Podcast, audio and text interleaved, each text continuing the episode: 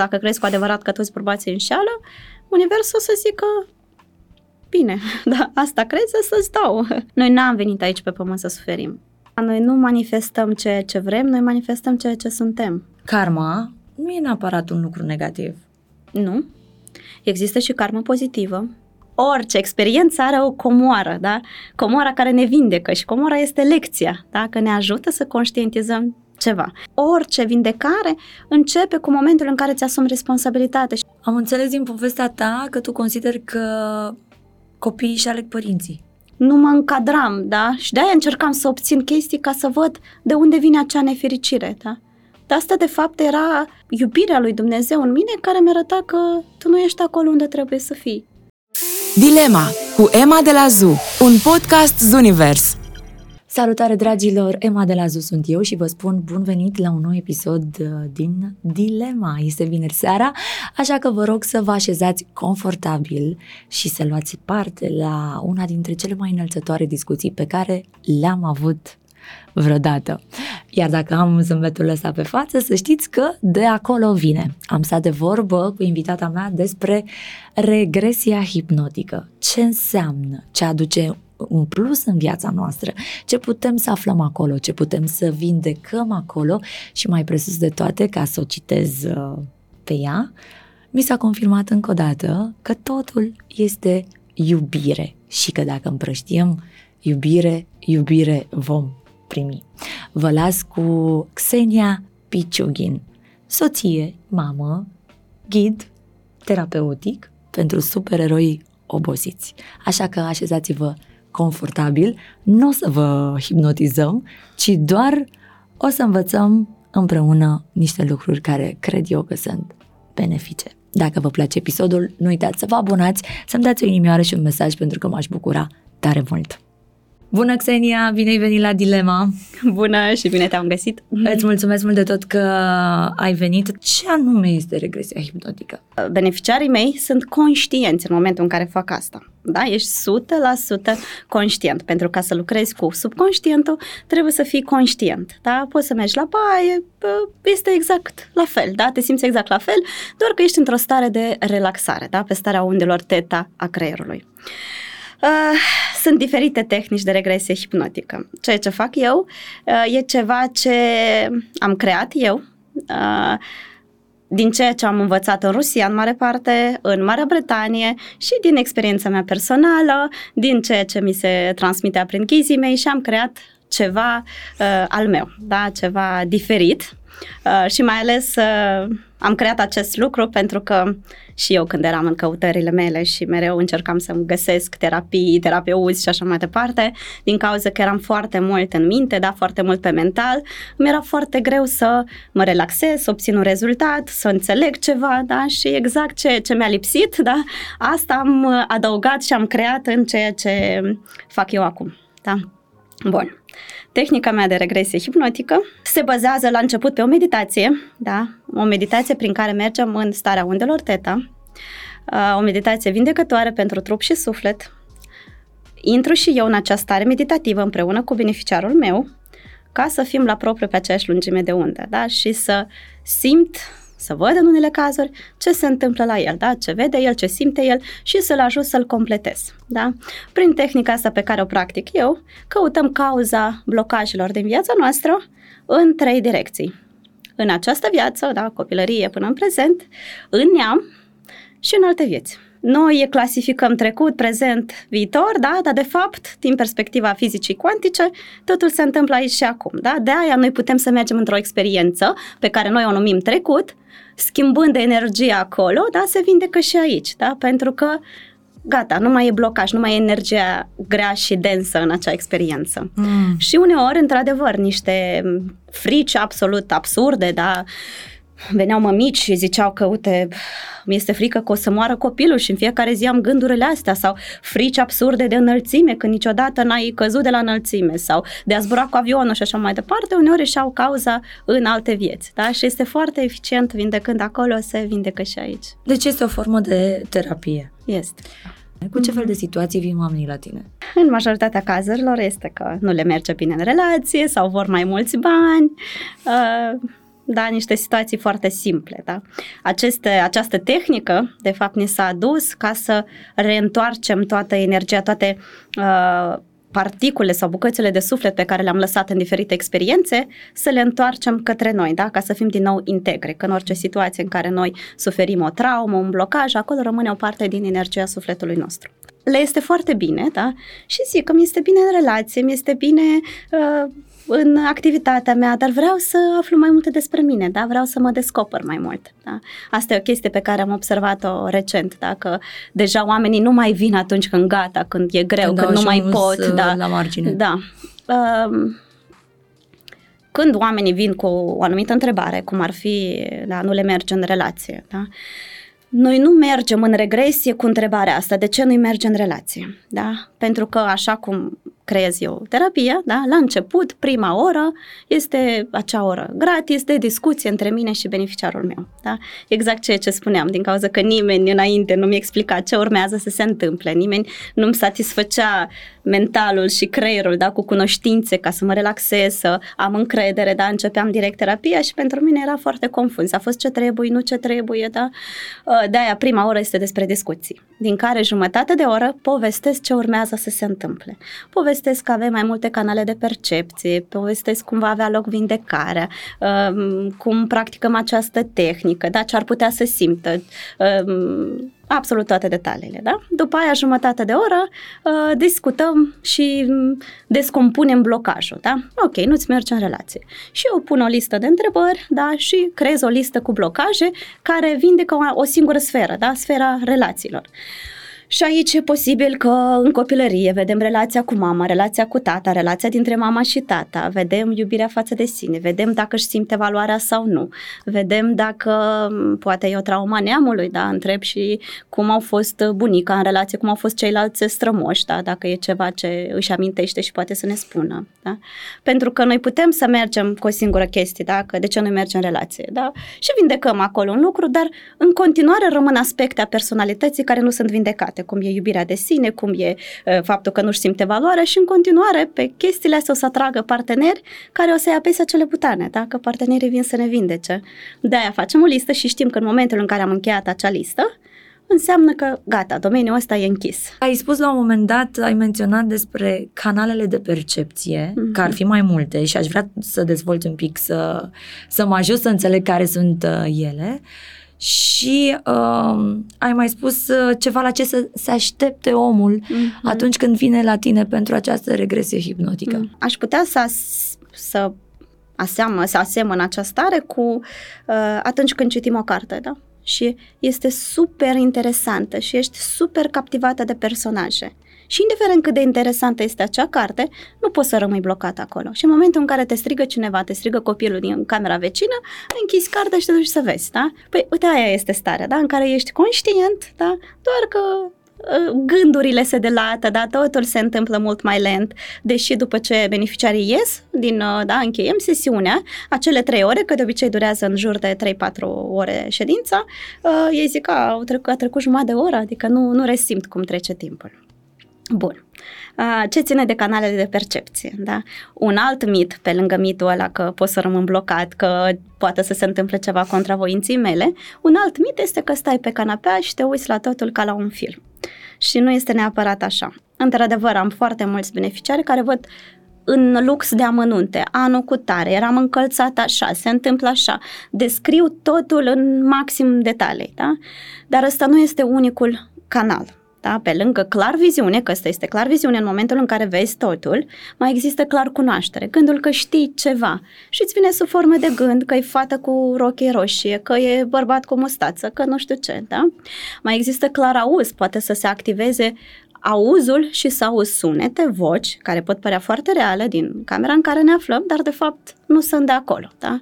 Uh, poate fi clar simțul pe corp, da? Uh, și clar miros. mă gândeam care e următorul. Poți să simți miros de ars, de flori, care iarăși îți comunică anumite lucruri.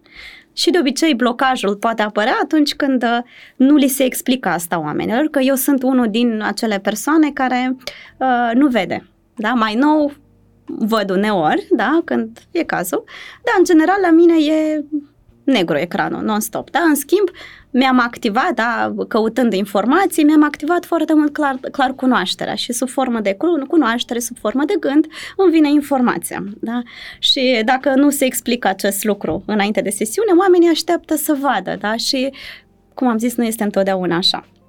Uh, cam asta ar fi canalele de percepție. Uh, este un proces 100% sigur. Da? Uh, s-ar putea ca beneficiarii să simtă anumite emoții pe care le-au simțit cândva și este absolut normal și firesc, da? și le încurajez și îi ajut să trăiască acele emoții. Însă, ă, dacă observ că beneficiarul se identifică prea mult cu un anumit personaj da, și rămâne acolo, să sufere, sunt anumite tehnici care chiar încurajează chestia asta, da, să mergi într-o experiență, să suferi din nou, să simți din nou un lux de amănunte, da? Ăsta nu este locul în care noi facem asta, eu nu încurajez acest lucru, pentru că sufletul nostru a trăit acea experiență, de ce să o retrăiască din nou? Da? În sesiunile mele, uh, beneficiarii sunt vindecători și eu cred că doar așa funcționează. Eu pot să ghidez, eu pot să creez spațiu, câmpul, pot să vin cu cunoștințele și să-l ajut să se vindece. Și în momentul în care el se identifică, identifică prea mult cu un personaj, mm, nu mai poate să se vindece, pentru că e în acele emoții, în acele dureri, da? în, acele, în acea energie destructivă și nu poți să găsești comoara din acea experiență. Și orice experiență are o comoară, da? Comoara care ne vindecă și comoara este lecția, da? Că ne ajută să conștientizăm ceva. Că ceea ce vorbeam mai devreme, deși uneori unele lucruri pot părea că nu sunt nici de cum despre noi, sunt întotdeauna despre noi. Întotdeauna, da? Într-o formă mai puțin vizibilă uneori, da? Dar sunt uh, despre noi. Asta ce ține de emoții, da? Mm-hmm. Le zic că s-ar putea să simte, însă în momentul în care observ că se identifică prea mult, intervin eu și creez un spațiu, da, între personaje. Uh, s-ar putea să simte disconfort pe corp. Da? Și uh, nu este durere, este disconfort, ca durerea fantomă, da? când uh, se amputează mâna, de exemplu, și persoana simte că încă este acolo. Da? La fel și cu durerea. Și deseori acest lucru se întâmplă când uh, trăiesc o experiență dintr-o altă viață da? și încep să simtă niște chestii pe corp și să le simtă foarte tare. Da? Mai ales acele persoane care au canalul corpului activat foarte bine. Uh, și eu le explic, da, și înainte și în timpul sesiunii, că în momentul în care vindecăm acea experiență sau în momentul în care se încheie sesiunea, nu mai rămân cu nici o durere. Da? Deci e doar în momentul sesiunii, ăsta este modul sinelui nostru înalt, da? subconștientului, să zicem, de a scoate la suprafață o experiență care trebuie vindecată. Nu devine ceva răscolitor pentru mine apoi Mm-hmm. N-ar putea asta cumva să ne impacteze într-un sens uh, negativ viața pe care o ducem acum? Mm-hmm. Sunt persoane care aleg să trăiască așa, da? Și este absolut ok alegerea fiecăruia. Însă, uh, farmecul acestei tehnici, și eu cred că valoarea cea mai mare, este că prin această tehnică eu încerc și în majoritatea cazurilor îmi reușește, dar iarăși există liber arbitru și nu poți să-l încalci, da? Sunt unele persoane care nu vor să meargă în niște chestii și este absolut normal, dar scopul meu cel mai mare este să conectez beneficiarul care vine la mine cu sinele lui înalt și ghidul spiritual, da? Noi nu facem nimic prin această tehnică fără acordul lor. Din cauza asta ei nu o să ne ducă în experiențe pentru care nu ești gata. Da? De-aia întotdeauna experiențele sunt plăcute. Da, poate uneori dureroase. La dar, nivel de psihic apoi. Da, de psihic, mm-hmm. da? Dar confortabil, dar gata, este gata, da? în esență, da, cu cât mergem la mai profund, mm-hmm. da, noi tot cu tine vorbește. Mm. Da, tot la tine se întoarce, că ia diferite forme, asta este altceva. Și uh, eu rog, da, în momentul în care ne conectăm cu sinele și cu ghidul, rog să ia cea mai confortabilă formă pentru beneficiarul meu. Și uneori ei ne vorbesc prin uh, corp, da, beneficiarul simte cald în mâna dreaptă, nu în mâna stângă, da, până stabilim acest contact telepatic ca să uh, adresăm întrebări, da, mai complexe, uh, stabilim o legătură prin da sau nu. Da? La cineva e prin semne, la cineva e prin culoare, la cineva simte cald în corp, rece în corp, da? Adică în multe cazuri este ceva foarte palpabil, da? Mm. Ușor de înțeles pentru ei, da? Și mai departe, de fiecare dată, are beneficiarul meu chestia asta? Ne zice, are. Putem să mergem să vindecăm astăzi? Nu. Eu de obicei sunt așa, dincolo de faptul că încerc să fiu ghid pentru beneficiarii mei, sunt și, uh, să zic, avocatul lor, da? Dar de ce nu? Dar cum să facem? Dar ce ar trebui să facem ca să ne permite să facem asta, da? Încerc să fie cât mai eficient, din cauza că vin dintr-un mediu business, uh, uh, deja pare a fi o altă viață, da? Fac uh, partea asta cu mentalul pe care o negam foarte mult, dar acum mă ajută, în momentul în care am îmbrățișat-o, mă ajută să creez o structură, da? mă ajută să vorbesc pe înțelesul beneficiarilor mei, da? să înțeleg prin ce trec da? și să pun întrebări incomode uneori, da? chiar dacă e vorba de ghizi, da? să încerc să fie cea mai bine pentru beneficiarul care vine la sesiune. Ai pronunțat două cuvinte peste care nu vreau să trec atât de ușor, business și altă viață. uh, știu că ai avut uh, o poziție la un moment dat uh, destul de controversată Uh, un job destul de uh, controversat pe care, despre care tu ai povestit foarte asumat.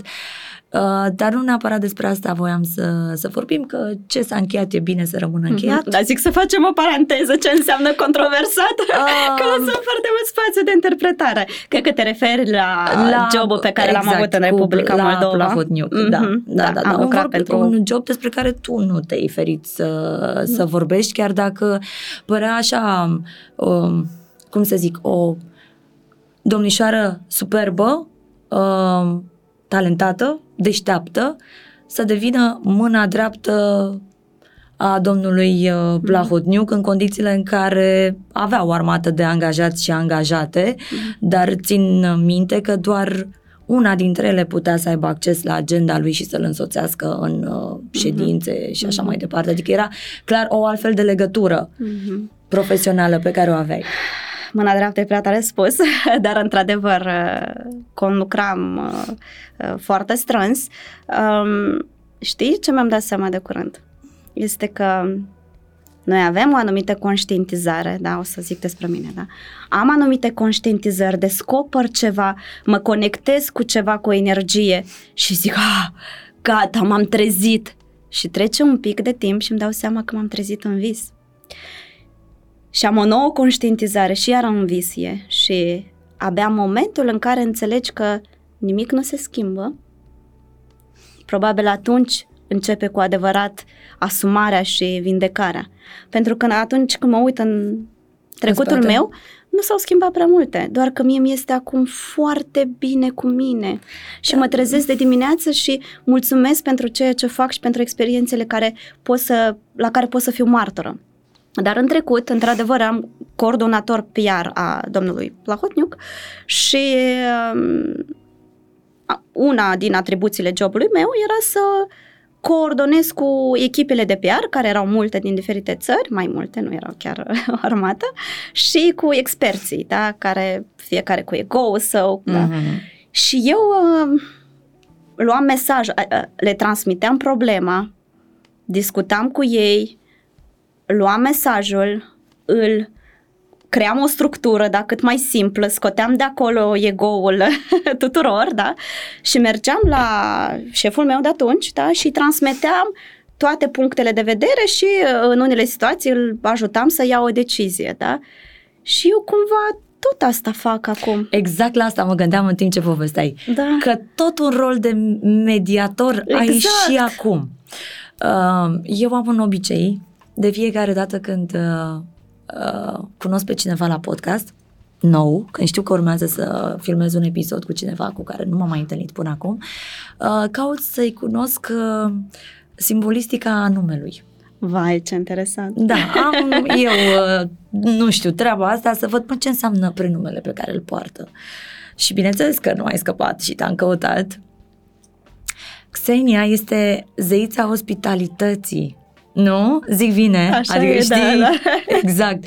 Zeița ospitalității, um, tot un fel de mediator, legătura dintre, nu știu, doi oameni, două situații, dintre mm-hmm. problemă și soluție, habar mm-hmm. n-am. Dar mi s-a părut esența interesant. e aceeași, Exact, da. esența. Și în timp ce povesteai ce, care era rolul tău în echipa lui Plahodniuc, mi-am dat seama că, practic, tu faci același lucru acum, dar dintr-un alt scop. Exact. Unul mai nobil. Și voiam să te întreb de unde și cum s-a produs metamorfoza. Mm-hmm. Ai Mhm. schimbat total Mhm. viața. Așa este. Așa este și oamenilor uh, dragi din viața mea, încă m, le este dificil uneori să se obișnuiască cu noua versiune a mea, da? Și e normal, inclusiv soțul meu, mama, toți, noroc de copilul meu, că a apărut mai târziu și deja uh, m-a cunoscut în formatul ăsta. După ce am plecat la jobul din, de la jobul din Moldova și m-am bucur, mutat în București, um, eu fiind o fire ambițioasă, da, am început altceva, da? Am fost un uh, CEO la o afacere, la un food delivery cu 200 de angajați, da? Eram genul ăla de persoană care vedeam în munte, gata, ăsta e al meu. Urcam pe vârf de munte, mă uitam, stai un pic, eu nu sunt fericit aici, nu-i muntele meu, mult efort să cobor de acolo, dureros, da? Și nu mă învăț, învăța minte, da? Încă unul, ăsta sigur e a meu, da? Și am tot escaladat, munți și munți. Aveam un copil nou născut, o familie frumoasă, stabilitate, da? Cea pe care mi-o doream toată viața, dar mi-am dat seama că este o iluzie. Da? Stabilitatea? Stabilitatea, da, dacă nu ai în interiorul tău, da, indiferent câți bani ai, ă, ce post ai, ce afacere, da, o să-ți fie frică că vine războiul, că îți fură cineva banii, o să trăiești cu frica asta non-stop, nu este niciodată despre factorii externi. Dar în momentul ăla am înțeles că sunt extrem de nefericită, da, deși aveam tot, aveam mă simțeam super rău.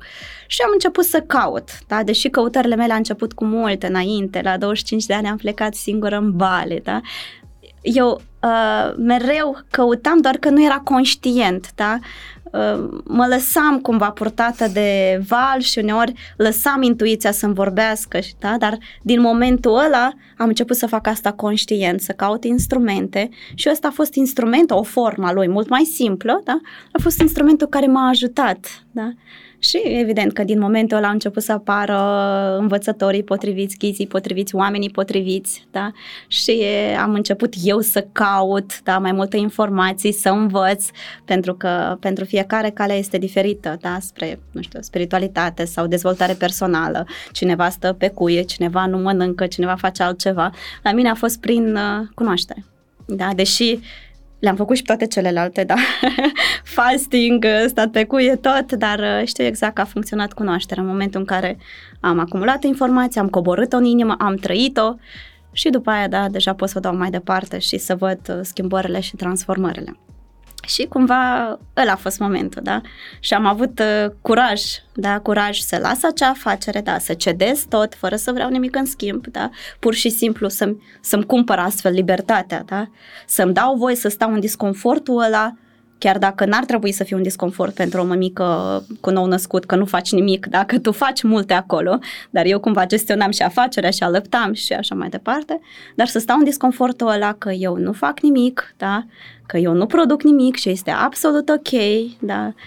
Asta a fost prima parte de vindecare, să trag frâna de mână și să-mi dau voie să mă opresc din toată fugaia, da?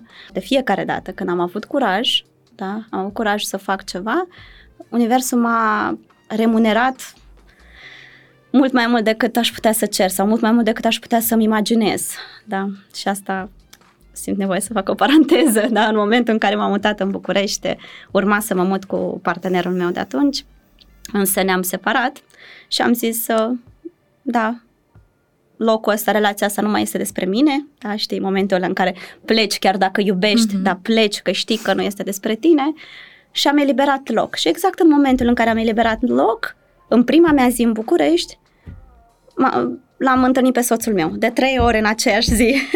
De trei, de trei ori, deci universul zi. ne dădea cap în cap, da? Și după aia, când am plecat de la afacerea aia, da, și am zis, gata, îmi închiriez cabinet și cabinetul pe care îl găsisem trebuia să dau chiria, să plătesc chiria pe jumătate de an, da, așa era într-o clădire de birouri și zic, ok, fără să anunț ce urmează să fac, cu frică enormă că oamenii mă cunosc din politică, din mm-hmm. afacere, da, și ăla a fost coming out-ul meu, da, uh, și oamenii, da, în momentul ăla, în ziua aia, mi s-au rezervat, da, mi s-au ocupat agenda pe jumătate de an.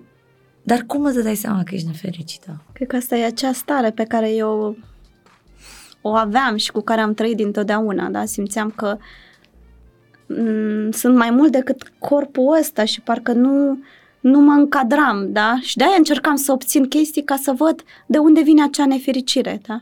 Dar asta de fapt era iubirea lui Dumnezeu în mine care mi arăta că tu nu ești acolo unde trebuie să fii. Și în momentul în care o să fii unde trebuie să fii, o să dispară sentimentul. Mm-hmm. Da? Asta era busola mea, da? care m-a ghidat și m-a ajutat să fac alegeri care poate păreau uh, nepotrivite sau greșite. Da? Și de care tu te agățai, da, până n-ai mai putut să dar faci. Toate m-au adus în acest punct. Da? Și toate fac sens în momentul ăla. Nu aș șterge și nu aș anula nimic. Nimic și o spun nu doar ca niște cuvinte, da, dar trăiesc aceste cuvinte. Așa este. Să spunem, de fapt, cred că toată lumea știe că soțul tău este Sergiu, cel mm. pe care noi îl cunoaștem ca fiind Sasha Lopez. Așa este. uh, și n-aș vrea să trec atât de repede peste faptul că în prima zi a ta în București uh, l-ai întâlnit de trei ori. Vă știați dinainte? Nu, nu ne știam.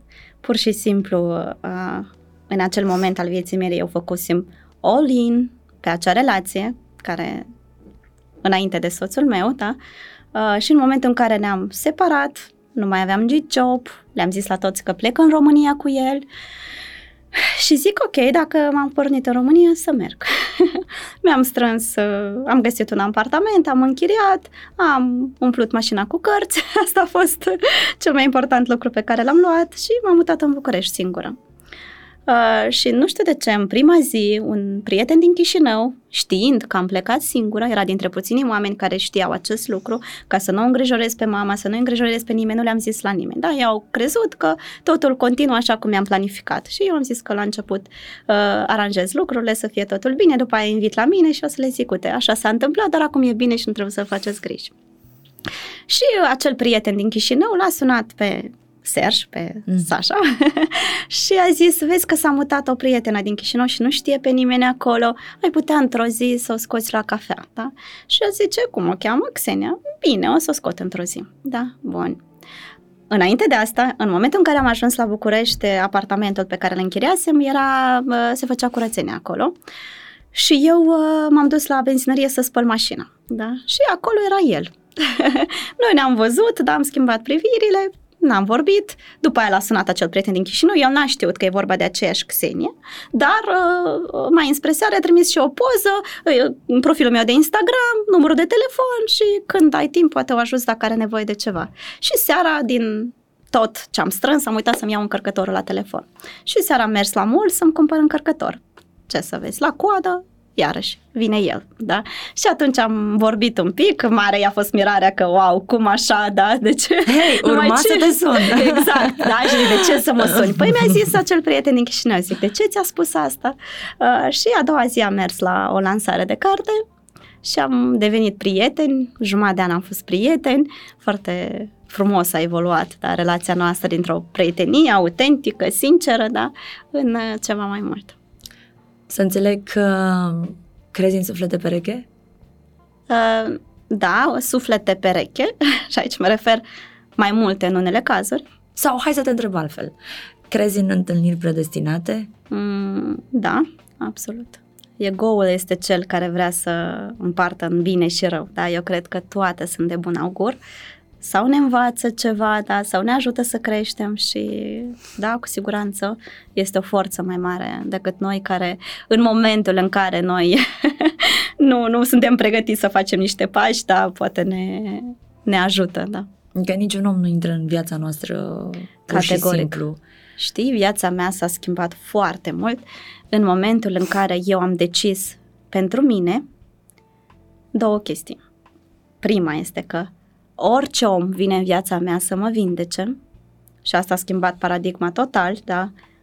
Priveam fiecare om care venea în viața mea ca un învățător și mai ales prima perioadă când practicam regresia, uh, paralel, constant, lucrez asupra mea, fac și o regresii, da?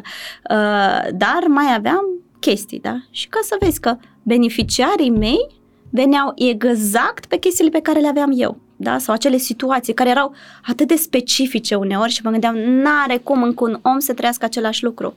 Și vindecând la el, se vindeca și la mine. Mă rog, era, știi, ca la psiholog, vedeam mm-hmm. concluziile lui, situația lui sau ca la constelații, da?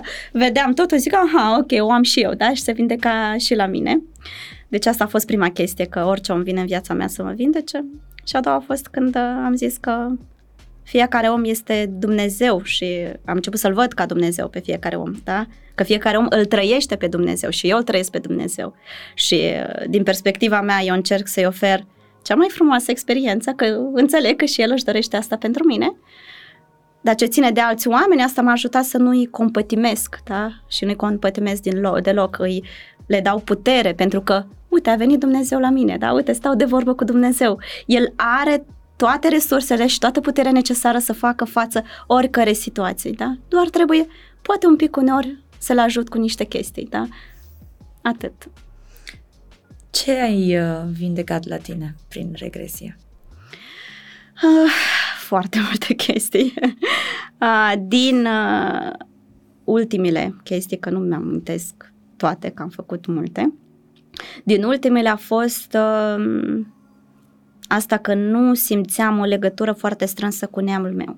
Și se vorbește foarte mult de neam, de neam, că trebuie neapărat să mergem în neam, să extragem de acolo și resurse și chestii. Și eu mereu m-am simțit uh, altfel, da? că parcă am venit prin ei, dar uh, nu sunt de acolo, da?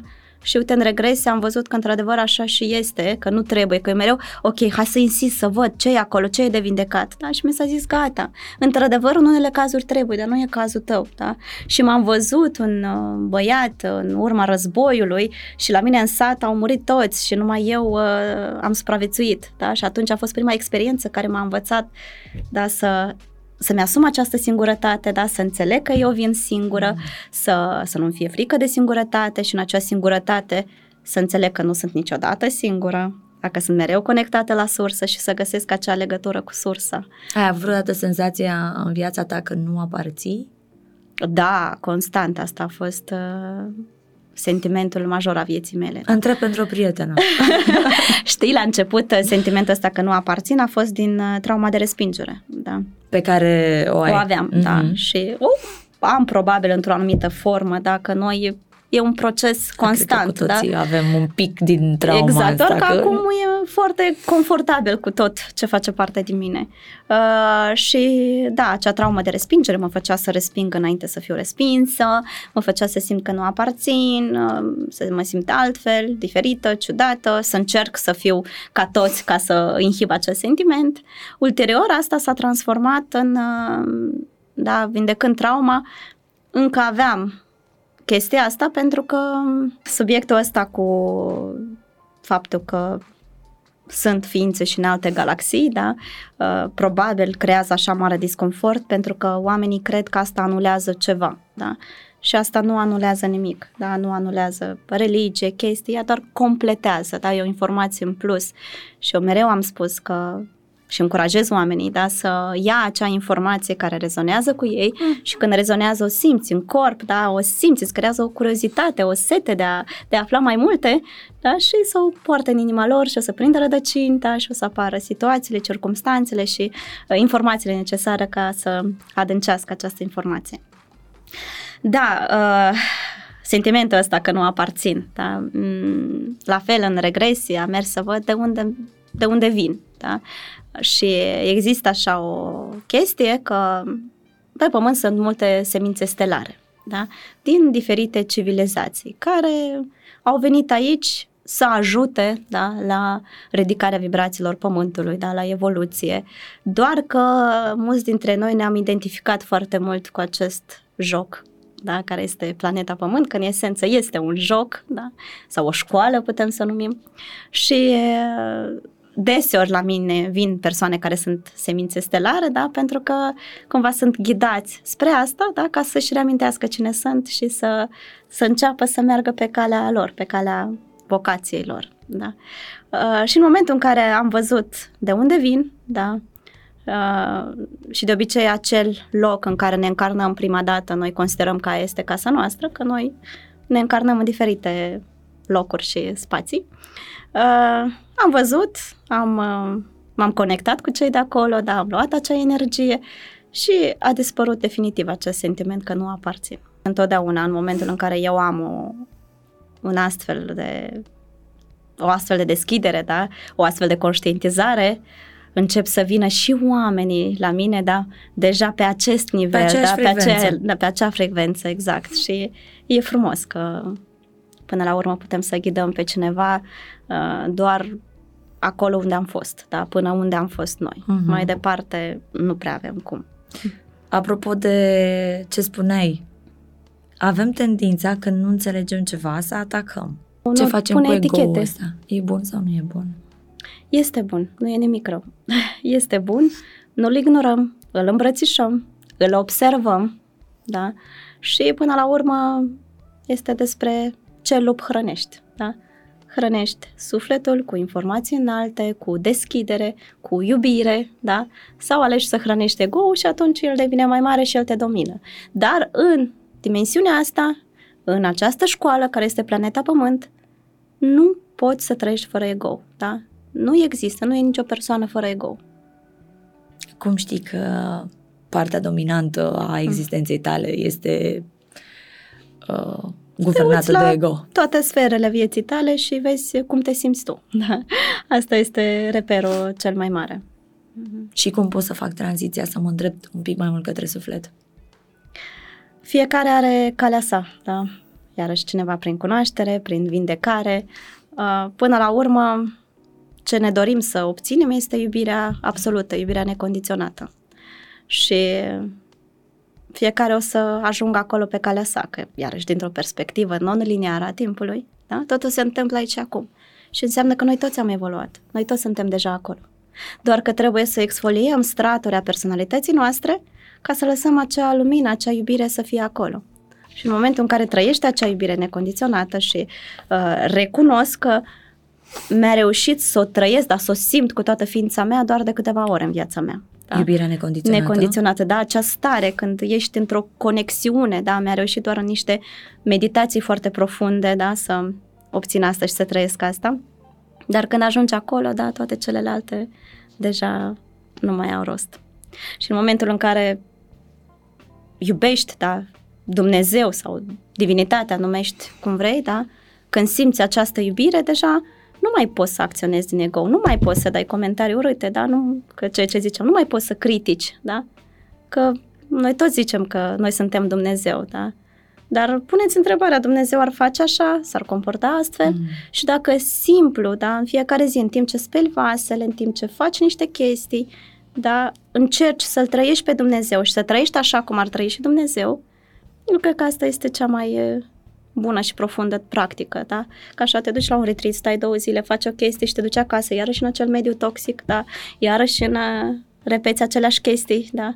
Unele persoane își asumă acea putere că cunoștințele vin și cu o anumită responsabilitate și mai departe fac niște acțiuni, altele așteaptă bagheta magică ca lucrurile se întâmplă și din păcate nu e așa. Chiar de curând am avut și o postare în care am zis că ar trebui mm, de fiecare dată când cineva promovează un instrument spiritual sau o tehnică de vindecare sau orice retreat, orice, da, să fie și un disclaimer, da, să fie și o instrucțiune unde să fie scris cu litere mari, funcționează doar dacă acționezi. Că noi uităm de, par, de planul ăsta fizic, da, că până la urmă acțiunile noastre fac diferența.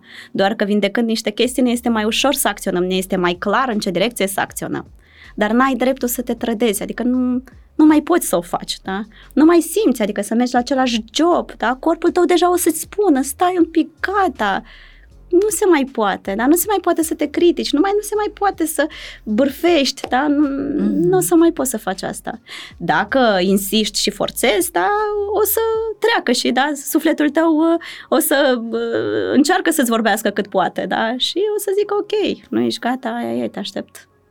Să ne punem un pic așa, modest, mm-hmm. în locul lui Dumnezeu, dacă credem în El mm-hmm. și avem credința asta și scrie și în Biblie că suntem după chipul și asemănarea Lui. Exact. E foarte bun exercițiul ăsta pe care ni l-ai dat. Oare el ar face asta? Mm-hmm. Iarăși această tehnică pe care o practic eu are un element distinct și anume că noi vindecăm și corpurile subtile. Da? Ce sunt corpurile subtile? Uh, noi avem mai multe corpuri da? uh, care sunt pe planul subtil. da? Ăsta fizic deja clar, mm-hmm. da? Dar în această tehnică noi vindecăm primele cinci corpuri subtile, și o să vorbesc un pic despre ele imediat, pentru că ele sunt cel mai aproape de corpul fizic și aici se păstrează trauma. Mai departe deja e lumină, e altceva, acolo trauma nu este. Corpul fizic este de fapt rezultatul a ceea ce se întâmplă pe planul subtil, da? Pe corpurile subtile.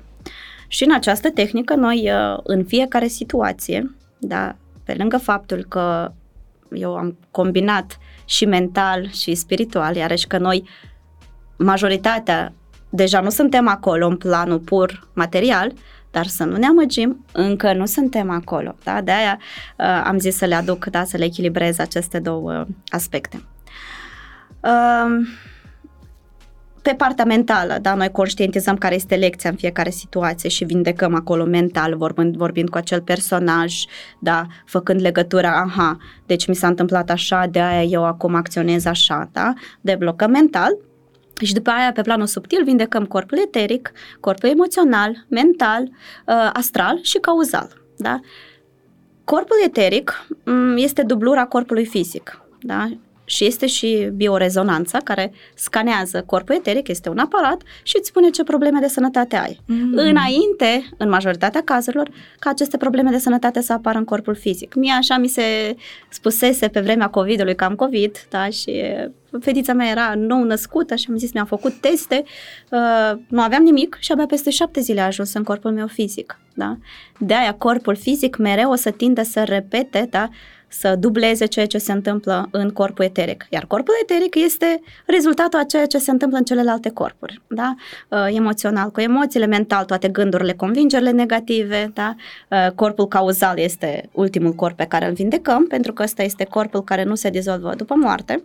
Și cumva când venim într-o nouă experiență, noi venim cu același corp cauzal și din corpul ăsta cauzal se descarcă în corpurile noi uh, acele traume, da, acele blocaje pe care noi n-am reușit să le rezolvăm într-o anumită viață. Și din aceste traume, blocaje, da, se creează circumstanțele în viața noastră ca noi să avem oportunitatea să le vindecăm. Și în unele cazuri, uh, uh, da, niște lucruri pe care nu le-am conștientizat acum vin cu niște trăsături de caracter, da, de ce uh, unii părinți care au mai mulți copii și cresc în același mediu, da, și sunt atât de diferiți, da, că ei vin deja cu niște chestii da, pe care trebuie să le vindece.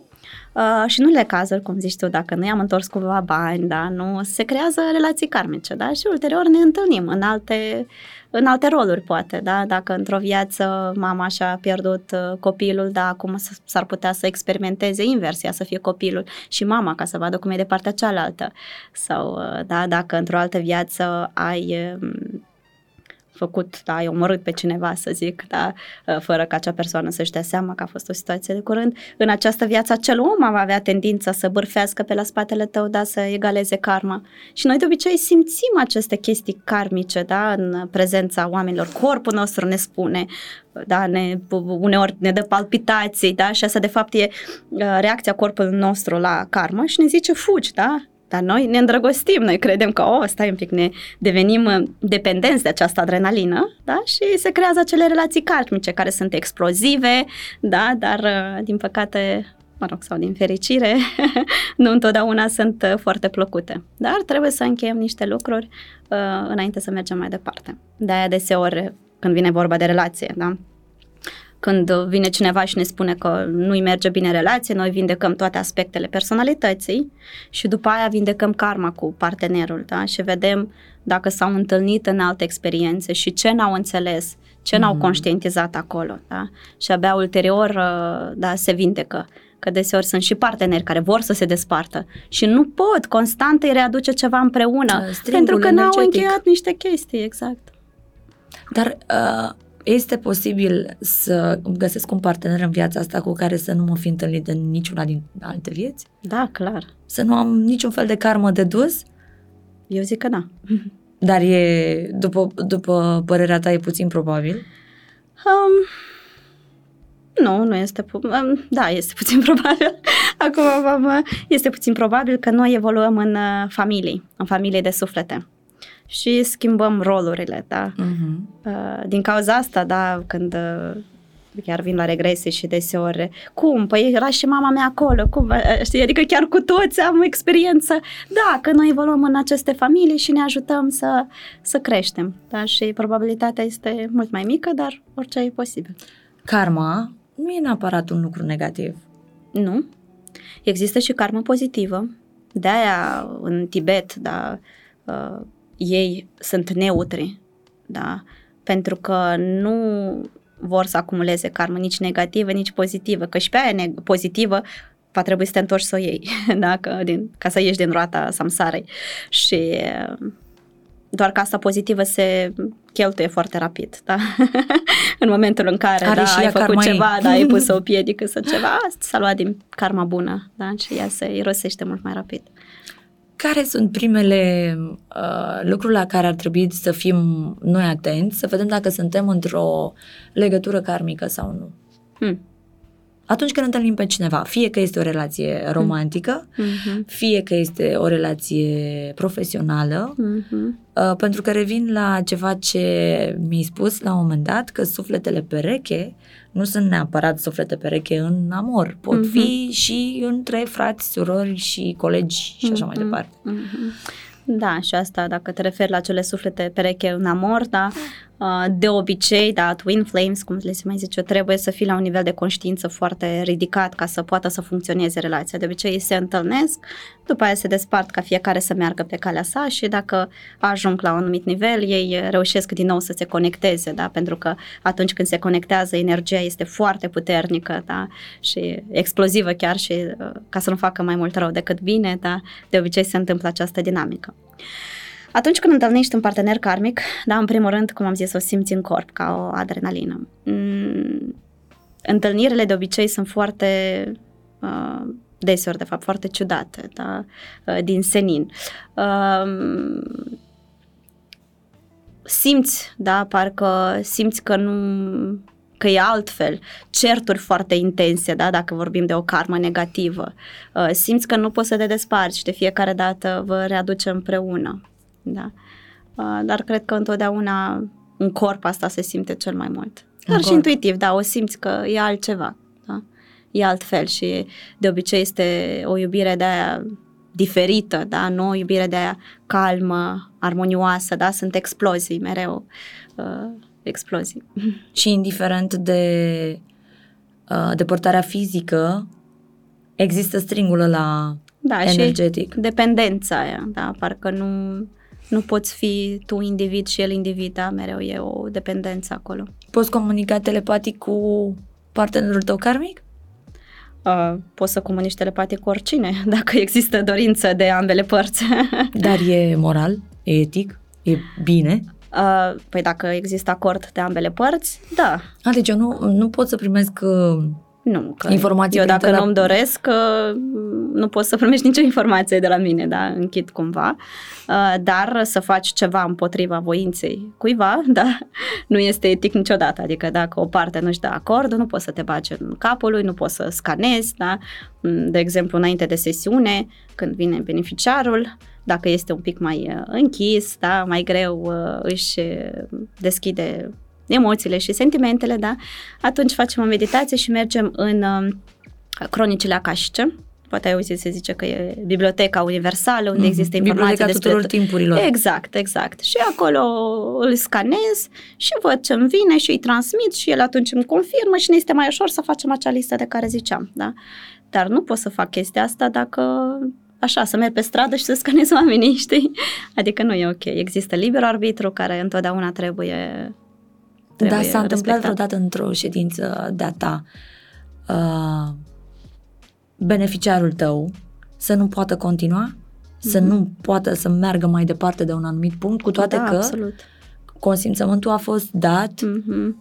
Uh, tot ce fac eu este pe foarte multă blândețe. Asta este elementul de bază, da? Multă blândețe și așa trăim într-o lume în care nu prea suntem blânzi unii cu alții și uneori asta este tot ce e nevoie. Și dacă nu este pregătit, da, nu este pregătit, da, o să-l ajut, o să-i ofer multă iubire, un spațiu sigur, uh, dar o să mergem exact până la acel punct unde este confortabil, da.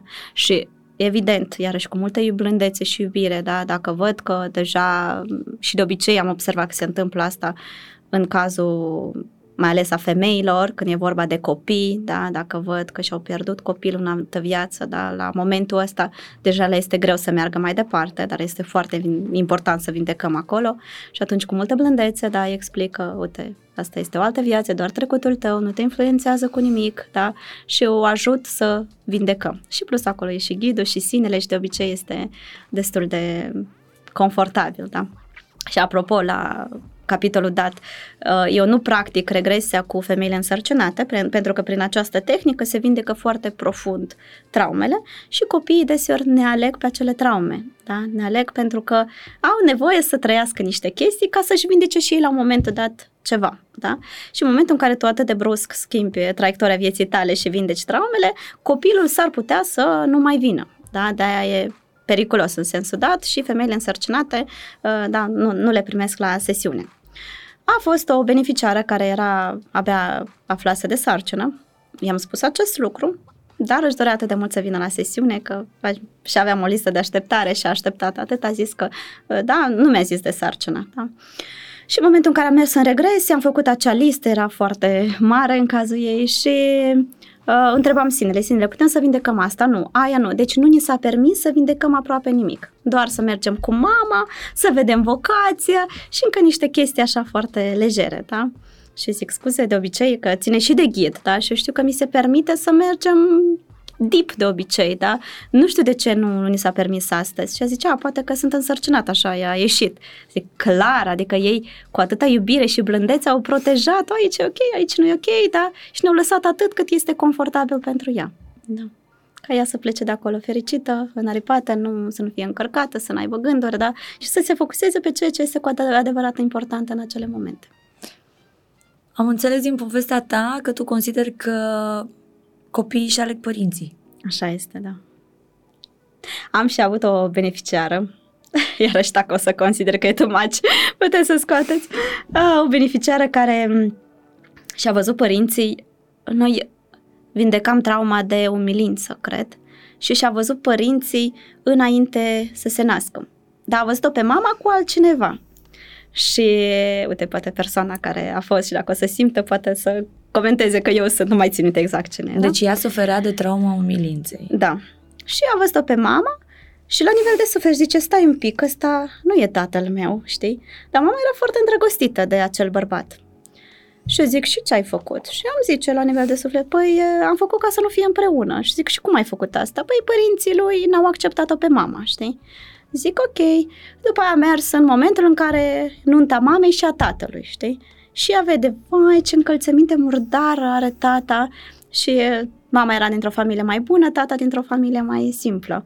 Și mama deja era însărcinată, această rușine că tata are încălțăminte murdară și uh, de atunci a început această trauma umilinței, da, care pe parcursul vieții s-a tot intensificat. Da? Și ulterior am mers acasă, au trecut câteva luni, am zis să stea un pic cu informația asta, am vindecat tot acolo și am întrebat-o pe mama. Mama, da, ai avut un astfel de bărbat care rândul zice, da, am avut, dar de unde știi? Că nimeni nu știe, era asta uh, foarte de mult. Și uite, da, a văzut și am văzut dinamica la nivel de suflet. Da?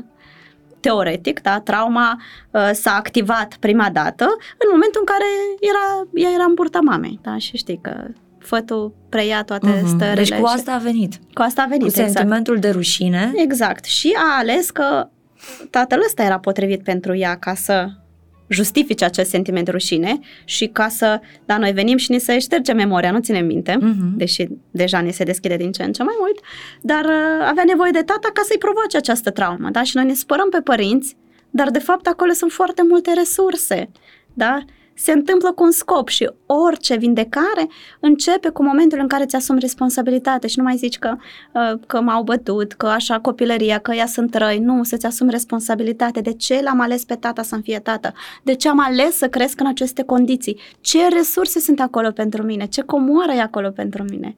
Și de acolo începe cu adevărat vindecarea, da. În momentul în care așteptăm o baghetă magică, dar în continuare toți sunt vinovați și eu n-am greșit cu nimic, așa nu funcționează. Deci nu există rolul de victimă la tine? Nu. Deși mulți vin cu acest rol de victimă. Păi este Da, e o triunghiul lui traumă Karpman în general. care spune clar că asta este dinamica cea mai întâlnită între uh, agresor, victimă. Da, și noi de fapt lucrăm în perechi și întotdeauna regresorul lucrează cu victima ca să se ajute să se vindece, da. Și se atrag reciproc ca să se vindece. Și noi încercăm să intrăm în dinamica aia, să schimbăm lucrurile, dar ei poate n-au nevoie. Da, evident, când e vorba de niște chestii fizice, umane, nu poți să stai, da, intervii și ajuți, da. Dar conștientizând că cel mai probabil nu o să se schimbe nimic. Da? În momentul în care tu o să te îndepărtezi, victima va continua să facă același lucru și agresorul va continua să facă același lucru. Cu această victimă sau cu alta. Da? Dacă nu, nu se schimbă. Da? Dacă nu vrea să se schimbe. Dacă nu conștientizează că asta este, asta este trauma sau... Exact. Și poate cumva o victimă să ajungă agresor și invers? Da, clar. Clar, iarăși se poate orice și suntem atât de complex și multidimensionali că orice combinație e posibilă. Noi atragem în viață tot ce ni se întâmplă, inclusiv uh, evenimentele mai puțin bune. Știi că acum se vorbește mm. foarte mult despre manifestare. Da, noi nu manifestăm ceea ce vrem, noi manifestăm ceea ce suntem. Și poți să vizualizezi la nesfârșit lucruri, că o să se întâmple ceea ce ești. Da? Și dacă ai anumite traume pe care putem să le să ni le imaginăm ca niște cărlice, da? pe cărlicele alea o să se agați anumite lucruri, da? care să-ți creeze anumite circumstanțe. Și doar așa. Și când vine vorba de manifestarea pozitivă, da, oamenii la fel, deseori cred că trebuie să vizualizez, trebuie să-mi fac o listă, 1, 2, 3, gata, ar trebui aștept, da? Și iarăși nu e chiar așa. Da? În primul rând tu trebuie să fii, da, acea persoană care m- o să atragă acele lucruri și trebuie să vizualizarea întotdeauna trebuie să fie urmată de emoție. Da? Dacă vizualizezi fără emoție, vreau 10 miliarde de dolari, dar tu nu știi cât e asta, dar nu o simți, nu știi și nu știi ce poți să faci cu banii ăștia și despre ce este și nu, nu ai emoția aia, atunci iarăși în zadar faci lucrurile astea.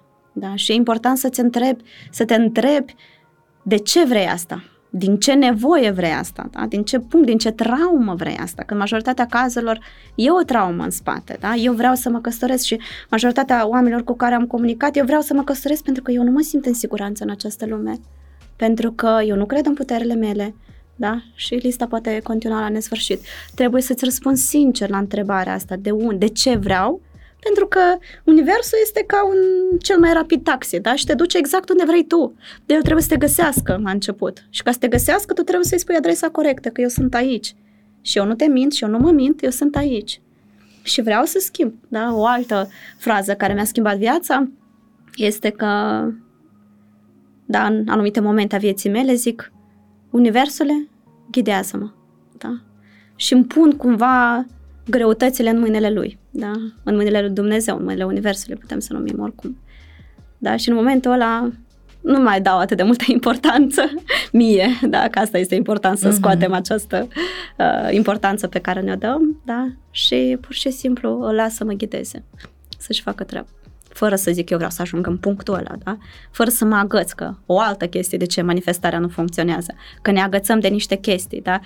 Let go, da? De aia îți place de cineva și ăla nu sulă până când zici gata, nu mai vreau, merg să îmi caut alt partener și ăla se activează, da? Pentru că energia asta când te agăți este foarte grea, foarte grea și noi trebuie să învățăm să plutim. De ce sunt atât de multe cazuri de infidelitate, de exemplu? Mm-hmm. Sau de neiubire la propriu? Mm-hmm pentru că e neiubire față de sine, da? Și nu pleci de acolo că simți că mai e ceva de vindecat. Și chiar dacă pleci de acolo, următorul partener, iarăși, sub o altă formă, în alte circunstanțe, dar o să-ți arate același lucruri, da? De-aia, de ce toți bărbații înșală, da? Mă rog, sunt și convingerile pe care noi da, le creiem și le funcționează, și... da? Că, într-adevăr, dacă crezi cu adevărat că toți bărbații înșală, universul o să zică, bine, da, asta crezi să-ți dau. Vrei să crezi altceva, pot să-ți dau și altceva, da. Deci universul îți dă în ceea ce crezi tu, exact, ceea ce crezi tu. Exact. Cum zicea și Isus Hristos, credința ta te va vindeca, da? Mă rog, el se referea că te poți vindeca singur, da? Doar în momentul în care crezi, da? Dar uh, lucrurile astea se referă și la convingerile noastre sau credințele noastre, da? În ce credem, aia se întâmplă. Dar dacă eu spun despre mine și am convingerea că sunt cea mai iubită, Mhm. uite, e o manifestare pozitivă asta, poate fi valabilă la un moment dat? Dacă o crezi cu adevărat, da. Dar uh, nu este suficient să zici doar că sunt cea mai iubită, da. De aia, cândva, afirmațiile funcționau, da. Dar noi am evoluat și deja mentalul nostru este atât de puternic, eu nu pot să zic eu am portofelul plin, am portofelul plin, că mintea mea știe că n-ai bani în portofel, ce-mi zici că ai portofelul plin? Nu funcționează, mm. da? Adică trebuie să vezi care sunt fricile tale din uh, spatele, uh, de ce n-am bani, da? De ce ți este frică? De unde vine, da? Să le privești în ochi și de acolo să, să vindeci, da? Să cureți și pe cu pe foaia aia albă, da, să încep să vindeci. Și asta cu bani, ultima perioadă mi s-a întâmplat destul de des să vină din neam, da? Cineva în neam, de exemplu, a fost depositat de terenuri sau li s-a luat brusc casa de către stat, da? Și s-a creat această frică că nu, nu este sigur să ai bani, da? Și beneficiarii mei, da, fără să știe de unde, parcă câștigă bani, dar îi cheltuie pe toți, da, pentru că simt acolo că nu este sigur să ai bani, da, pentru că stră străbunelul, uite, asta a pățit, știi. De trebuie să mergem la rădăcină. Uneori nu este cazul, da, să ne ducem chiar atât de profund, da, uneori pur și simplu prin conștientizare, da, e suficient să se vindece. Dar în majoritatea cazurilor nu este suficient că mentalul nostru a devenit foarte puternic și pe măsură ce noi evoluăm și ego-ul nostru evoluează împreună cu noi. Da? Și devine din ce în ce mai ascuns, mai pervers. Da? Dacă înainte ego-ul era doar despre mine, eu aleg, eu sunt cel mai bun, da? După aia ego este eu îi servesc pe alții, da? Dar de fapt în spatele este să primesc recunoștință, da? El se emulează, mm. oricum găsește o formă în care să încerce să te manipuleze, da? Sau să te protejeze cum crede el. Și... Deci să nu lăcrimăm așa la prima faptă bună. Absolut. Eu mereu spun tuturor, alegeți cu inima. Dar nu, e greu nu să din minte. Cu inima? Mm, este. Este pentru unii. Dar uh, chiar și o experiență negativă este experiența de care are nevoie acea persoană. Da? Că poate alegi pentru că ți-a zis cineva, da? Sau nu știu, că ai auzit și nu simți chemarea și în ziua aia ți se întâmplă ceva și tu oricum mergi și forțezi lucrurile, da? Și ai avut nevoie de experiența asta, că data viitoare să înțelegi că așa reacționează corpul tău când uh, nu trebuie să faci ceva. Și este într-un final o experiență benefică. Întotdeauna va fi o bătălie între minte și inimă? Uh, la nivel global pe această planetă, eu cred că da. Adică niciodată scopul meu nu este să îi trezesc pe toți, da? Că nu, așa trebuie să fie aici, trebuie să existe această dualitate. Mă rog, și planeta evoluează împreună cu noi. Dacă ne referim la următorii zeci de ani, da, probabil așa o să fie. Uh, dar uh, ăsta este scopul final, să nu să câștige cineva, da? Dar să faci pace și armonie. Și această armonie, sau cred că mai corect ar fi echilibru, este diferit pentru fiecare. Că cineva s-a născut mai rațional și trebuie să fie mai rațional. Și echilibrul meu este 57 rațional și 43 e suflet, da? Dar să-l găsești, să fie pe acolo și să-l găsești pe al tău, da? Să nu fie decalajul ăsta prea mare. Sau să te întreb altfel, cum putem să coborâm mintea în inimă? Mm-hmm. Uh, sunt uh, multe tehnici da, uh, iar și eu o fac prin regresie, da, de fapt asta facem acolo, dar uh, cred că viața, da, este marele nostru maestru. Și în fiecare zi avem atât de multe oportunități prin care să ne dezvoltăm și să evoluăm, da, și pur și simplu să fim conștienți în fiecare clipă, să observăm ce se întâmplă, să nu reacționăm, da, dar să acționăm, să nu fim pe pilot automat și să vedem, uh, să încercăm să acționăm din inimă, da? Conștient să ne aducem atenția acolo. Și uh, o perioadă făceam o chestie foarte faină. Uh, întotdeauna când mergeam pe stradă, da, ca să-mi deschid mai mult inima, că tu poți să acționezi din inimă, dacă e închisă, și uneori o închidem, nu știu, în copilărie, tata o bate pe mama, te doare atât de mult că zici gata, nu mai vreau să simt, închizi și toată viața ajungi și zici eu nu pot să simt nici iubire, nici nimic, da? Uh-huh. Pentru că ne închidem inima. Și în fiecare zi când ieșeam pe stradă, da, fiecare om pe care îl întâlneam, îi trimiteam iubire. Da, și sincer și autentic din toată inima mea. Și la început a fost foarte interesant că se ridica la suprafață, știi, niște chestii, că ăsta e boschetar, parcă nu prea l-aș iubi, știi? Nu, exact, îl iubești pe fiecare, da, trimiți multă iubire, așa cum știi, da, la început e poate la un nivel mai superficial, da, după aia mai deep și să vezi cum iubirea asta vine spre tine, din cele mai neașteptate locuri, da? Universul fiind multidimensional, vine complet din altă direcție, da? Și te copleșește și te învăluie. Și plus la toate ți, ți, ți se deschide și inima că investești energie în asta. Deci asta ar fi un mod, așa, un exercițiu. Poți să rămâi tot timpul cu o inimă blocată, să-ți închizi emoțiile tot timpul, permanent? Mm, da, într-o viață, da. Da, poate să nu reușești viața asta și viața viitoare să o preiei de aici. Da. Mai există așa o chestie de entități, da, care se agață de noi, da. Dar uh, ele sunt percepute un pic uh, distorsionat, da, nu e ceva înspăimântător, da pare înspăimântător pentru că acest subiect e voalat în mister da? și de fapt entitățile se hrănesc cu această frică uh, și um, de exemplu în copilărie da, te-a speriat ceva foarte tare și pe această emoție de frică manifest și o intenție uh, vreau cineva să mă protejeze sau vreau să închid inima, da, se agață această energie, aceste entități. Pe parcursul vieții, aceste entități se hrănesc cu energia noastră. Și de obicei acele zone unde se agață, da, simțim și disconfort. Da? Uh, și pe măsură ce entitățile astea se hrănesc cu energia noastră, ajung să ne, în unele cazuri, să ne controleze și ele pe noi, să ne trimită gânduri, atacuri de panică, chestii, da.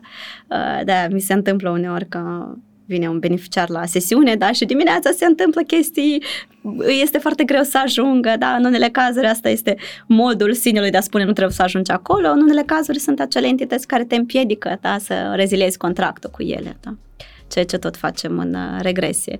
Adică uneori sunt mai mulți factori implicați da? și e mai greu să facem chestia asta, dar nu doar să conștientizăm da? să vedem ce acolo s-a agățat, când s-a uh-huh. agățat, pe ce s-a agățat, da? că și entitățile sunt ghizii noștri, sunt ghizi întunecați, da? întunecați, lumină, întuneric, asta noi folosim aici ca să înțelegem lucrurile. Umbre. La nivel mai înalt, totul e lumină și nimeni nu se ceartă și nu există niciun război, da? De aia chiar și cu entitățile nu trebuie să ne certăm, da? Să discutăm, să vedem, da, ce ele ne învață, că mereu ne protejează de ceva sau ne învață ceva, da? Și Uite, asta este un alt mod de a înțelege lucrurile, da? de a înțelege ce se întâmplă cu noi, de ce se închide inima. Cum vorbești cu Ama despre credință? Ah, cred că mai mult vorbește ea cu mine. Încă de la un an și ceva am avut uh, prima discuție da, despre Dumnezeu, că ne uitam la cer și îți spuneam, tu știi că Dumnezeu este în interiorul tău, dar este în tot și ea zice, da, Dumnezeu e mare, Dumnezeu e ca ama, ama e ca Dumnezeu, exact asta, da? Avea doi ani și a legat așa o frază că ok, uh, este un suflet uh, care mă învață multe lucruri în fiecare zi, deși este un copil foarte incomod din perspectiva socială, dar nu este copilul ăla unde, unde îl pui acolo, stă, nu, adică își spune tot ce are de spus, scoate tot, apasă toate butoanele și mereu eu văd aceste momente ca o oportunitate să-mi testez iubirea necondiționată, că e atât de ușor să vorbești despre iubire necondiționată, da? și e mai greu să o simți când în cel mai nepotrivit moment, da, stă copilul pe jos și strigă și plânge, da, și dacă reușești atunci să-ți transformi starea în iubire necondiționată, toate se liniștesc și toate trec. Dar uh, foarte interesant ce m-ai întrebat, că de curând uh, tot mai multe mămici mă întreabă ce pot să fac să îmi ajut copilul să înțeleagă, da? Și eu zic, ghizii mei, ce pot să fac să-i ajute ei pe mine, pe toți? Și mi-au transmis o chestie foarte faină la care am început să lucrez, o carte pentru copii, uh, în care să vorbim despre fiecare carte, o să fie despre fiecare lege a Universului, cu o povestioară foarte interesantă pentru copii, Uh, după această poveste o să fie o listă cu întrebări ca să ajutăm mămicile să poartă o discuție cu copiii și să meargă sub formă de joc, dar mai profund și o listă de activități, cum să implementeze această lege, da, prin joc, prin activități și așa mai departe. Și plus uh, fiecare capitol, da, fiecare lege a Universului și fiecare personaj din acel capitol e cineva din viața a mea, în mare parte, sau din viața mea, da, un copil pe care îl știu și mă conectez la energia acelui copil, scriu acea poveste, uh, îi trimit mamei, deja am trimis la câteva mamici, uh-huh. mamei acea poveste, ea testează cu copilul, îmi trimite feedback-urile și după aia prietena mea, care la fel e pictoriță, uh, se conectează la energia acelui copil și o să-l picteze. Da? Și cred că asta o să ușureze cumva această cale și am observat că deși chestia asta o fac pentru copii, da, dar de obicei de fapt, ăsta este modul copiilor de a-i ajuta pe părinți să evolueze, da? că ei împreună discută despre niște lucruri da? și părintele are niște revelații da? și merg pe această cale a evoluției împreună. Și poate părinții își vindecă anumite părți din copilul interior exact. pe care cu siguranță l-au lăsat acolo abandonat, abandonat și ignorat. crezând că nu o să iasă niciodată la, mm-hmm. la suprafață. De ce este ama un copil uh, incomod? uh, cred că doar ea știe de ce, da, a venit cu lucrurile astea, da, incomod în sensul în care um, are un caracter foarte puternic, da, nu poți să uh, o convingi să facă ceva ce ea nu-și dorește și când zic că nu poți, chiar nu poți, adică nici cu uh, undeva păcăleală, că o să-ți mm-hmm. dau, că remunerare, nu înseamnă nu la ea, da? Uh, de mică, da, și când îi hai vină la mic dejun, că e mâncarea e pe masă. Nu este pe masă, este în farfurie, știi? Adică punctează oh, niște okay. chestii de la deci 2 ani. Da. De genul ăla, exact, exact. Și care este aparent complet opusul meu, da? Dar uh, ne combinăm frumos, da? Ne evoluăm împreună. Și asta iarăși mă ajută, știi, întotdeauna când ceva este incomod, te ajută să mergi în profunzim și să afle răspunsuri. Pentru mine era super incomod de ce eu nu văd imagini, da? Când oamenii meditează, mm-hmm. când merg în regresii, văd imagini și eu nu vedeam.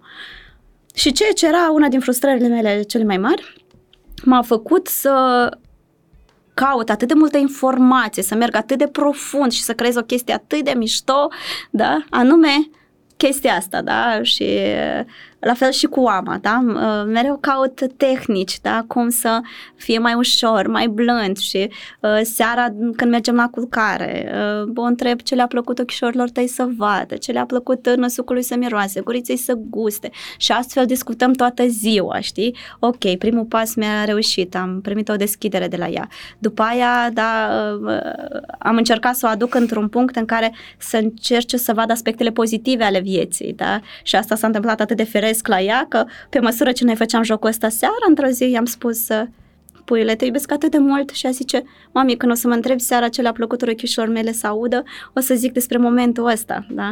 Ea a început să caute acele momente frumoase, da, ca să mi le spună seara și uh, se întâmplă o schimbare, da? Deși o accept așa cum este, că a venit cu lucrurile astea, a venit așa, că așa trebuie să fie și nici nu se discută, da? Doar că din partea mea tot ce pot să-i fac să-i dau multă iubire și să încerc să adaug uh, acea blândețe, da? Acea uh, empatie și atenție la oamenii din jurul tău, da? Să iubești, să-i ajuți. De unde atâta blândețe? Îți pierzi controlul vreodată? Um, Ești furioasă vreodată? Um, am fost inevitabil în trecut, acum um, nu, nu, dar uh, am momente în care sunt mai, da, mai dură, dar parcă, știi, o iau ca un joc, nu mă identific cu acel personaj, știi? Și ok, mm-hmm. eu acum trebuie să fiu mai dură, să impun niște chestii. Ok, hai să facem. Dar starea din interiorul meu nu, nu se schimbă, da? E, e așezată, e asumată, e liniște acolo. Deși pot să manifest un pic altceva. Um, când ai zis că îmi pierd răbdarea, da, mi-am imaginat asta cu strigat, cu furie, nu. Nu neapărat în relația cu ama. Aha. Așa, în general. Asta e unicul aspect al vieții mele la această etapă care ar putea da să mă scoată din niște stări. Am momente în care mm, devine destul de greu, da, și pur și simplu îl rog pe soțul meu să preia niște chestii și eu merg, am nevoie de o pauză, da. Și, și, și întotdeauna când se întâmplă momentele astea e ceva sau uh, m-am ignorat foarte mult timp sau am obosit foarte mult, da, oricum e și despre mine ceva acolo și ea simte oboseala asta și o exploatează și mi-o scoate la suprafață, mm. da, este modul ei de a zice, mame, du-te și te odihnește un pic, știi? Adică cam așa. Care este cel mai... Uh... Care a fost episodul care te-a impactat cel mai mult în regresia hipnotică? Hmm. Care te-a impresionat? Um, sunt foarte multe și diferite, uh, dar am avut o chestie uh, cu o persoană care a și fost la cursul precedent. Uh, când avusesem o regresie cu ea, s-a conectat cu o anumită energie, ea nu are nicio legătură cu spiritualitate, n-avea la, cele, la acea etapă deja, are. Și a zis că, uite, văd o energie și încerca să o descrie cum arată, știi? Și la un moment dat o simt fizic, da? Nu în zadar se spune că vălul devine tot mai subțire și o să începem să simțim din ce în ce mai mult. Și simt fizic pe piciorul meu și a zis că vezi că te atinge pe picior și zic simt. Și chiar dacă am văzut atât de multe lucruri și atâtea pot să putem să le numim miracole, dar nu sunt miracole, asta e o normalitate cumva. În momentul ăla a fost atât de real și atât de fizic și atât de palpabil că uh, următoarele cinci zile mi-am pierdut vocea, da? Așa corpul meu a reacționat, mm-hmm. da? Și uh, pur și simplu mi-am pierdut vocea. Da? Ai făcut paralizie vocală. Așa este, da. Adică să deși a fost că simțeam, e o energie foarte blândă, puternică, da, uh, că noi exact cu ea exploram niște chestii, cum ne-am tot întâlnit în diferite vieți, da, uh, și avea legătură și cu vindecarea ei și de aia ea eu eram în această viață, că în altă viață poate fi invers, dar în această viață eu eram ușa ei spre spiritualitate. Da, ea cumva a încercat diferite chestii și nu funcționau, da? Nu că eu sunt mai bună, da? Dar aveam noi un contract, trebuia prin mine să facă chestia asta, știi? Bine, asta a fost ceva intens, dar mă întrebam dacă a fost vreun beneficiar care te-a impresionat prin povestea pe care a avut-o în alte vieți, unde da, a mers și a că cei mai mari maestri în viața mea sunt oameni cu oameni simple, da, cu istorii complicate, cu o soartă complicată și uh, da, nu știu din ce categorie, nu știu din ce categorie să-ți spun. Uh, toți îți dai seama care vin, marea majoritatea vin pentru că au uh, lucruri care îi dor și o soartă dificilă, da? Dar uh, iarăși o chestie, hai, care poate fi, să vă zic, care poate fi demonstrată, că așa e mai, e, mai ușor pentru mintea umană să perceapă. Uh, o beneficiară a venit și a zis uh, avea acolo niște probleme cu mama și să mergem să vedem de ce mama o iubește mai puțin decât pe fratele ei. Și um, a văzut, a mers în neam, s-a zis că e din neam se trage, a mers în neam și acolo era uh, fratele ei, dar cu unchiul ei, cu soțul, uh, cu fratele soțului mamei, da? sau cu uh-huh. fratele tatălui. Și a zice de ce? Și își dă seama că copilul este al unchiului. Mama l-a înșelat pe tata și fratele ei este de fapt nu al tatălui, dar al unchiului. Unchiul a decedat cu mult timp în urmă, adică când copilul încă era mic, avea vreo 4-5 ani, și mama avea acest sentiment de vinovăție că nu o să-și cunoască niciodată tatăl, că, da, și de aia îl favoriza.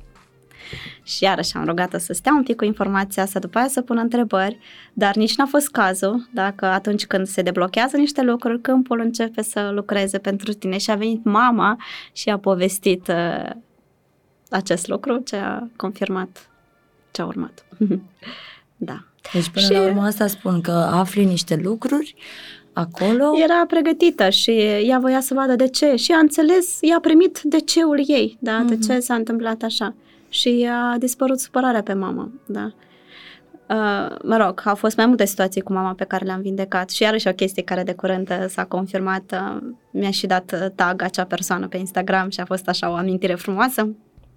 În regresie noi facem și regresie, dar și progresie. Da? Adică mergem în uh, viitor, în cea mai bună linie a timpului, ca să vedem vocația majoritatea cazurilor, da? sau să luăm niște resurse. Și ea, acea persoană, cred că lucra într-o corporație și când am mers în viitor, ni s-a arătat cum ea stă în centru, în jurul ei opt femei și fac tehnici de respirație. Pentru ea, la acea etapă, era ceva SF, adică eu sunt în corporație, am job bun, totul în regulă, despre ce este mm-hmm. asta, da?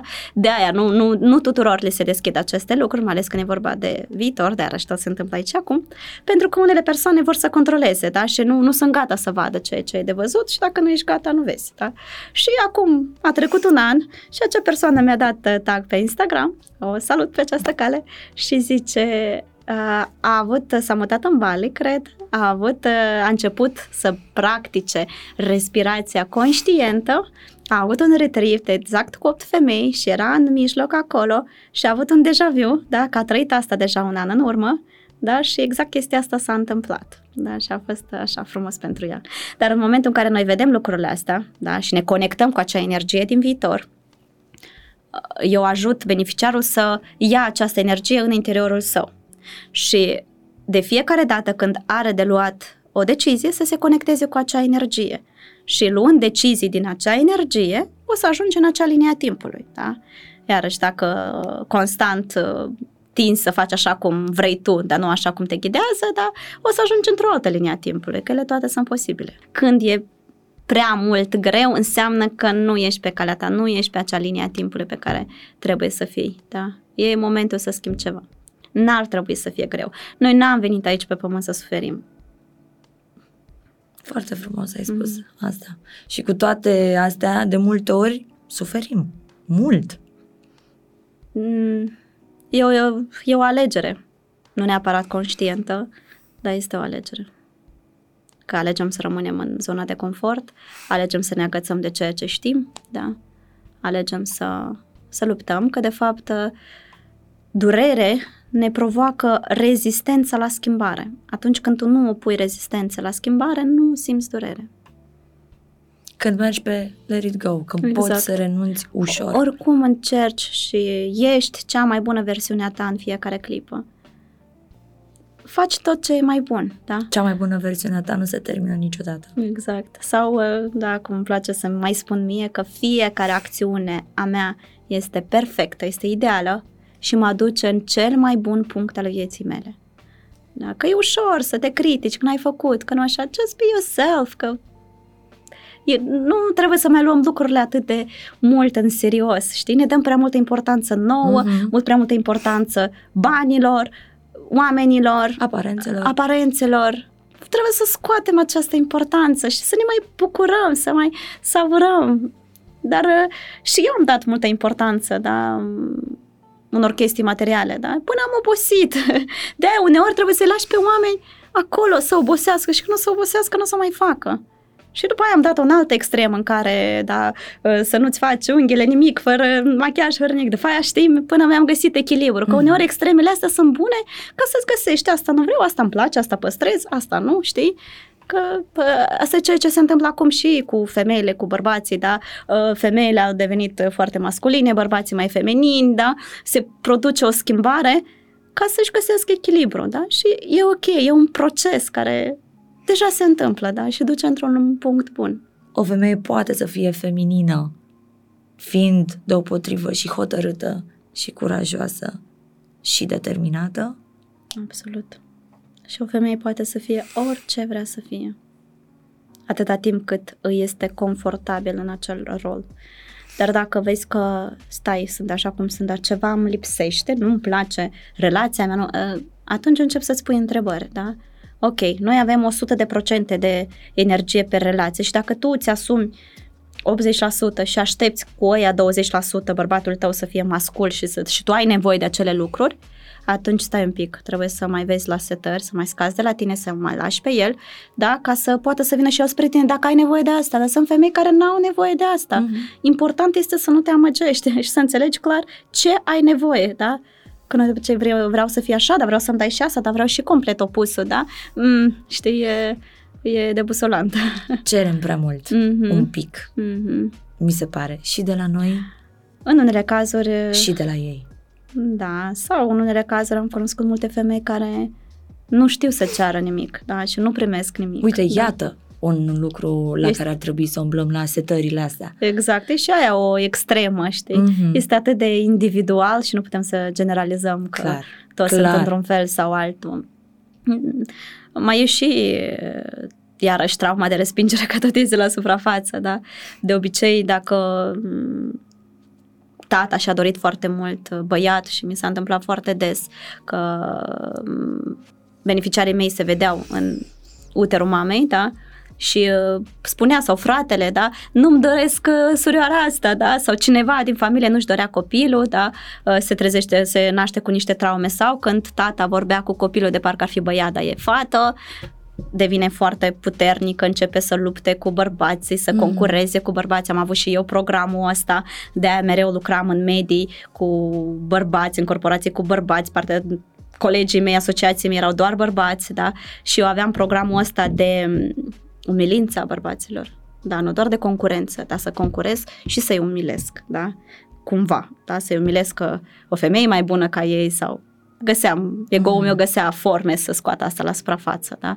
Și când am mers să vinde că eram o amazoană care proteja femeile și copiii, da? Și bărbații erau așa foarte... m, arătau ciudat, dar nu, erau alte vremuri. Și ulterior, eu mi-am ales-o pe mama, care tot are o formă a acestui program, da? Ca să mi-l intensifice, să mi-l scoată la suprafață, ca să-l vindec, da? Și în momentul ăla am început să am o altfel de relație, soțul meu a început să-și asume multe chestii, da? Fără să schimbe el nimic, da? Doar eu mi-am retras acea energie care trebuia să o retragă. Sunt mai puternică, mai curajoasă, mai, mai frumoasă, asumată. mai exact, luminoasă. exact. Și atât de bine, dar asta îmi doresc eu. Da? Poate cineva a trăit deja asta într-o altă viață. De ce noi nu vrem toți să fim președinți de țară? Că e mișto să fii președinte de țară. Eu nu-mi doresc și intuiesc că nici tu nu-ți dorești asta, da? Pentru că probabil am trăit chestia asta. Pentru că nu avem ca scop în această viață, știi? Și în această viață aveam ca scop să mă conectez cu energia mea feminină. Dacă să mă conectez cu energia mea feminină, trebuia să mă duc în energia mea masculină Până în ca să extremă. învăț Mhm. cum e să ajung acolo. Că altfel dacă ți se dă așa, ce, care e lecția? Unde e dinamica, știi? Spune-mi dacă ai vreun regret. Um, da, cred că am unul. În momentul în care eram însărcinată cu fetița mea, uh, lucram foarte mult și efectiv nu am avut timp să-i acord, da? Zici că nici n-am fost însărcinată până în ultima zi, dacă gestionam acea afacere și mi-ar fi plăcut să mă conectez mai mult cu acea energie în acel moment, să mă conectez cu- mai mult cu ea și m-a întrebat la un moment dat de ce este așa, inclusiv din cauza asta este așa, da? Uh, pentru că eram foarte stresată în perioada aia, dar inclusiv pentru asta m-a ales că știa unde vine, adică nu este vinovăție, da? Doar că știind tot ce știu acum mi-ar fi plăcut uh, un pic altfel, da? Dar înțeleg că e perfect normal așa și am pregătit și în continuare pregătesc terenul ca următoarea mea sarcină când mă hotărăsc, deocamdată nu, să fie exact așa cum cred eu că ar trebui să fie. Deși a fost într-un final exact așa cum mi-am dorit. Da? Eu mi-am propus să, să nasc natural. Da? Ama s-a născut exact în ziua de Crăciun, exact la prânz, deși trebuia să se nască mai târziu. S-a născut într-o țară străină, noi eram în vacanță, adică a fost prima lecție. A venit și a zis renunță la control, când eram cu control atunci. Da, tu nu controlezi nimic. Da? Și am, mi s-a, s-a întâmplat procesul exact așa cum vreau eu, dar a fost din voință și poți să faci aceleași lucruri din iubire și uh, data viitoare, mă rog, e o oportunitate acum să o fac din iubire cu ea, da? Și data viitoare o să fie un proces mult mai conștient. Cred că ăsta ar fi unicul. Frumos. Mm. Îți trebuie curaj să fii fericit? Nu. Nu, chiar nu-ți trebuie. Uh, în momentul în care spunem că ne trebuie curaj, da, de parcă fericirea ar fi ceva complicat, da, ceva ce trebuie să obții, ceva, trebuie să faci pași spre ea, da? Trebuie să o activezi din interiorul tău, că până la urmă fericirea este o stare și dacă, nu știu, cuiva fericirea îi provoacă o mașină super scumpă, mm-hmm. da? Nu este mașina, este starea aia. Și tu pur și simplu poți să stai în meditație și să activezi starea aia, fără să te ajuți de factor extern, da? De aia îți trebuie doar să fii ca să fii fericit. Da? Să fii, fără artificii, fără, da? să exfoliezi și să fii în momentul prezent, că în momentul prezent uh, ești fericit. Da? Dacă faci abstracție de trecut, viitor, gânduri, fugă, da? în momentul prezent e bine. E bine, Este. pot să confirm. Xenia, îți mulțumesc mult de tot pentru discuție, uh, pentru lucrurile pe care mi le-ai explicat și ni le-ai explicat atât de frumos și atât de blând. Mă bucur că te-am cunoscut și sper ca scopul ăsta nobil pe care simți că l-ai să aducă deopotrivă lumină și ție și celor care te întâlnesc. Îți mulțumesc pentru deschidere, încredere și pentru această zi minunată, pentru Chiar a această fost o zi aventură. minunată. Chiar a fost o zi minunată. Îți mulțumesc tare mult. Mulțumesc! Și vă, vă mulțumesc tare mult că ați stat cu noi uh, până acum. Au, a fost o discuție foarte intensă din care am învățat foarte multe lucruri și abia aștept să vă aud și pe voi, să-mi scrieți, să-mi spuneți care a fost sentimentul uh, vostru când uh, ați urmărit uh, episodul ăsta și cât de mult v-ați deschis inima ca informațiile astea să ajungă la voi. Emma de la ZU sunt eu, vă pup, ne vedem vinerea viitoare. Zunivers Podcasts